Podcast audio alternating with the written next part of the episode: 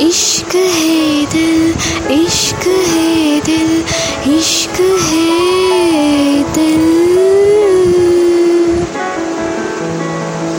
Hi friends मैं हूँ आशिफा बेगम और आप सुन रहे हो एक कहानी विद फन पैक के साथ इश्क है दिल। हाय फ्रेंड्स आप सब लोग कैसे हो? आई होप आप सब लोगों को मेरा पॉडकास्ट ज़रूर पसंद आया होगा। प्लीज़ मेरा पॉडकास्ट को लाइक कीजिए और शेयर कीजिए और लॉट्स ऑफ़ व्यूवर्स और मेरे जो भी सब्सक्राइबर्स ज़्यादा कर दीजिए। प्लीज़ आप सब्सक्राइब करना मत भूलिए और लाइक भी कीजिए। ओके फ्रेंड्स अब हम कहानी पे जाते हैं। ये जो पहला वाला कहानी था ना उसका कंटिन्यूशन है। जो रोशनी है ना, वो तो छोक के खड़ी हो जाती है। क्योंकि राहुल का माँ का जो बात सुनकर रोशनी को तो थोड़ा सा शौक हो जाता है। यही मेरा बेटा, जो कहते हैं ना, वो आंटी। इसलिए रोशनी थोड़ा सा शॉकिंग में रहती है। ऐसे ही वो खड़े होती है और राहुल के जो माँ है ना, राहुल से कहते हैं अभी अभी तो हमने तुम्हारे बारे में ही बात कर रही थी बेटा रोशनी से। रोशनी को तो तुम्हारा काम बहुत पसंद आया। जो राहुल के माँ है ना, वो कहते हैं राहुल से रोशनी को तो तुम्हारा फ़ोटोग्राफी का वर्क बहुत ही पसंद आया है, ऐसे कहती है राहुल से। तो उनके माँ कहते हैं, तब राहुल कहता है वो जो है ना, तब राहुल कहता है रोशनी से कुछ तो पसंद आया मेरा।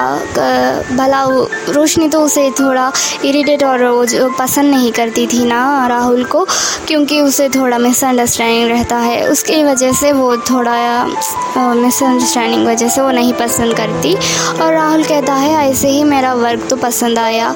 मैं तो नहीं तो सही मेरा वर्क तो पसंद आया, ऐसे ही कहता है राहुल। और ऐसे ही वो आंटी जो रोशनी और राहुल सब लोग बाहर, जो घर के, जो बाहर पे जाके बैठ के कुछ बातें करते हैं। आंटी को तो रोशनी इतना पसंद आ जाती है, क्योंकि वो रोशनी तो बहुत स्वीट गर्ल है, इसलिए आंटी को बहुत ही वो पसंद आ जाती है। और आंटी कहते हैं, रोशनी आने से कितना रौनक आ गया है ना बेटा, ऐसा कहते हैं राहुल की माँ। इसे राहुल कहता है हाँ ठीक है, ऐसे कहता है राहुल। और ऐसे ही बात करते करते, थोड़े समय हो जाते हैं, ऐसे ऐसे हो, जो वो बात करते करते, ठीक है, रोशनी को तो टाइम हो जाता है घर को, जो घर निकलने के लिए। इसलिए रोशनी कहती है, ठीक है, आंटी, मैं निकलती हूँ, अब बहुत देर हो गया है, ऐसे कहती है।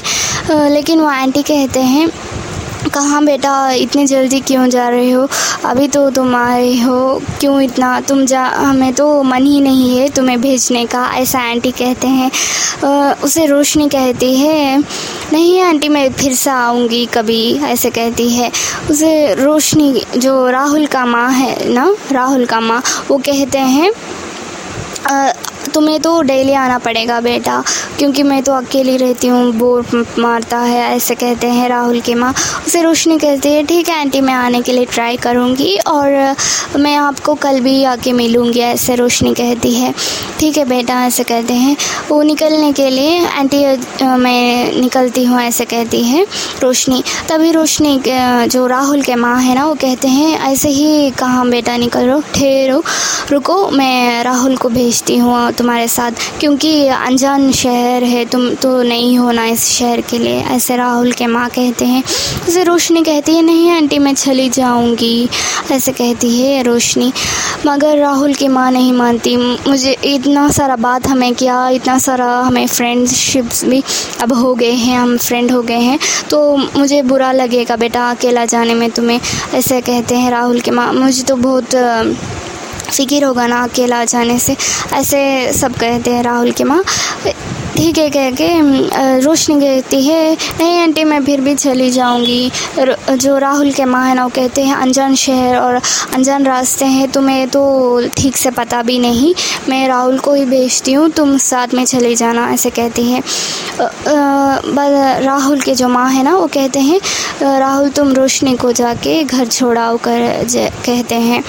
और राहुल और रोशनी तो निकल पड़ते हैं। रोशनी का जो सहेली है ना, नेहा उनके घर को निकलते हैं।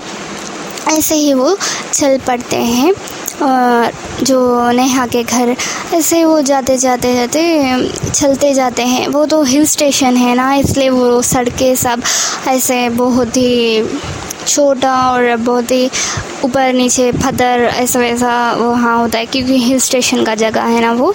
ऐसे ही राहुल और रोशनी चलते जाते हैं और कुछ बातें भी करते हैं और इसका कंटिन्यूएशन मैं आपको नेक्स्ट एपिसोड में बताऊँगी। बाय फ्रेंड्स और ज़रूर शेयर करना मत भूलिए और प्लीज़ लाइक कीजिए।